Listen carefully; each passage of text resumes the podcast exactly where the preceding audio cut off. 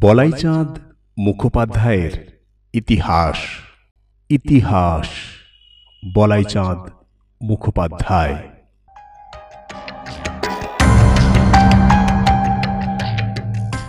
অনেক অনুসন্ধান করিয়া প্রকৃত ইতিহাস অবগত হইয়াছি। সংক্ষেপে তাহা এই গল্পকারে বলিতেছি। একদা জনৈক সর্বহারা নিষাদ ইতস্তত পরিভ্রমণ করিতে করিতে তমসা তীরে আসিয়া সমুপস্থিত হইলেন। এই নিষাদ এখনও যদিও সর্বহারা, কিন্তু একদিন তাহার সব ছিল। বহু পত্নী, বহু গাভী, বহু বৃষ, বহু মেঢু বহু কুকুর, বহু অরণ্য সম্পত্তি, কিছুরই তাহার অভাব ছিল না। বস্তুত ইনি একদা তরুক্ষরাজের অধিপতি ছিলেন।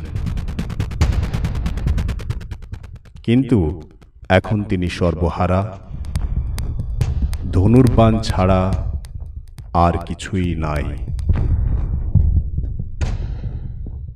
তিনি অত্যাচারী আর্যগণ কর্তৃক লাঞ্ছিত হইয়া বুঝি ইনি দুর্দশা সাগরে নিপতিত হইয়াছেন। তৎকালে আর্যগণ অনার্যগণকে লাঞ্ছিত করিয়া হর্ষবোধ করিতেন সন্দেহ নাই। কিন্তু এই নিষাদ ভদ্রলোকের সহিত তাদের সদ্ভাব ছিল। এই জন্যই অন্যান্য নিষাদগণ তাহাকে আর্য পদলেহি গৃহশত্রু বলিয়া সন্দেহ করিতেন। এই জন্যই সম্ভবত তাহার পত্নী গদগদা সবররাজ কিঙ্কুর প্রতি অনুরাগিনী ছিলেন। গদগদা এবং রিঙ্কু উভয়েরই স্বজাতিপ্রীতি অসাধারণ ছিল। প্রকৃত কারণ যাহাই হোক, গদগদা এবং রিঙ্কুর ষড়যন্ত্রে তরুক্ষরাজ বিপন্ন হইলেন। শেষে এমন অবস্থা দাঁড়াইল যে ধনুর্বাণ মাত্র সম্বল করিয়া তাহাকে রাজ্যত্যাগ করিতে হইল। চিরাচরিত প্রথা অনুসারে তরক্ষুরাজ, শ্মশানচারী, জাদুকর চেম্বার স্বর্ণাপন্ন হইয়াছিলেন। চেম্বার অভিমত, বুদ্ধিভ্রংশই তাহার অধঃপতনের কারণ। পুনরায় বুদ্ধিদান হইবার উপায়ও চেম্বা নির্দেশ করিয়াছেন। কিন্তু অভীষ্ট বস্তুটি কিছুতেই মিলিতেছে না। এতদিন কত কান্তারে, কত কাননে, প্রান্তরে নদীতটে তিনি পরিভ্রমণ করিয়া বেড়াইলেন।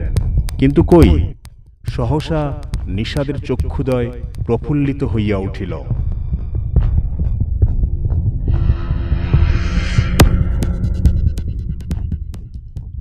ওই তো এক জোড়া কাম ক্রীড়াপরায়ণ কোচবক তৎক্ষণাৎ নিষাদ দুই হাঁটু গাড়িয়া বসিয়া পড়িলেন এবং ধনুকেতে স্বর যোজনা করিয়া কামনমত্ত পুংবকের হৃদয় দেশ বিদীর্ণ করিয়া সল্লাসে লাফিয়া উঠিলেন।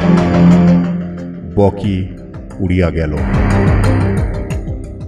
চেম্বার ভবিষ্যৎবাণী মিথ্যা হইবার নহে। রতি ক্রীড়াপরায়ণ পুংবকের মাংস ভক্ষণ করিবা মাত্র। নিষাদের সুপ্ত বুদ্ধি যেন জাগরিত হইয়া উঠিল। তিনি কাল বিলম্ব না করিয়া প্রতাপশালী আর্যগণের দ্বারস্থ হইলেন। আর্যগণ চিরকাল আশ্রিত বৎসল ও ন্যায়পরায়ণ। সুতরাং তাহারা সব রাজের বিরুদ্ধে ন্যায়যুদ্ধ ঘোষণা করিতে কিছুমাত্র দ্বিধাবোধ করিলেন না। অনেক যুদ্ধ হইল। শত যোজন ব্যাপিয়া দিবারাত্রি যুদ্ধ। আকাশে, বাতাসে কেবল কাড়া না কাড়া দামামা ভেরির শব্দ। চতুর্দিকে ছিন্ন মুন্ড কর্তিত হস্ত, বিচ্ছিন্ন পদ, বিদীর্ণ উদর, বিকৃত স্কন্দের স্তূপ, গ্রামে গ্রামে প্রজ্বলিত গৃহ। পথে বিপথে পলায়ন পর নরনারী ধাবমান সৈন্য সামন্ত, ক্রন্দনের কলরবে দিগমণ্ডল পরিপূর্ণ।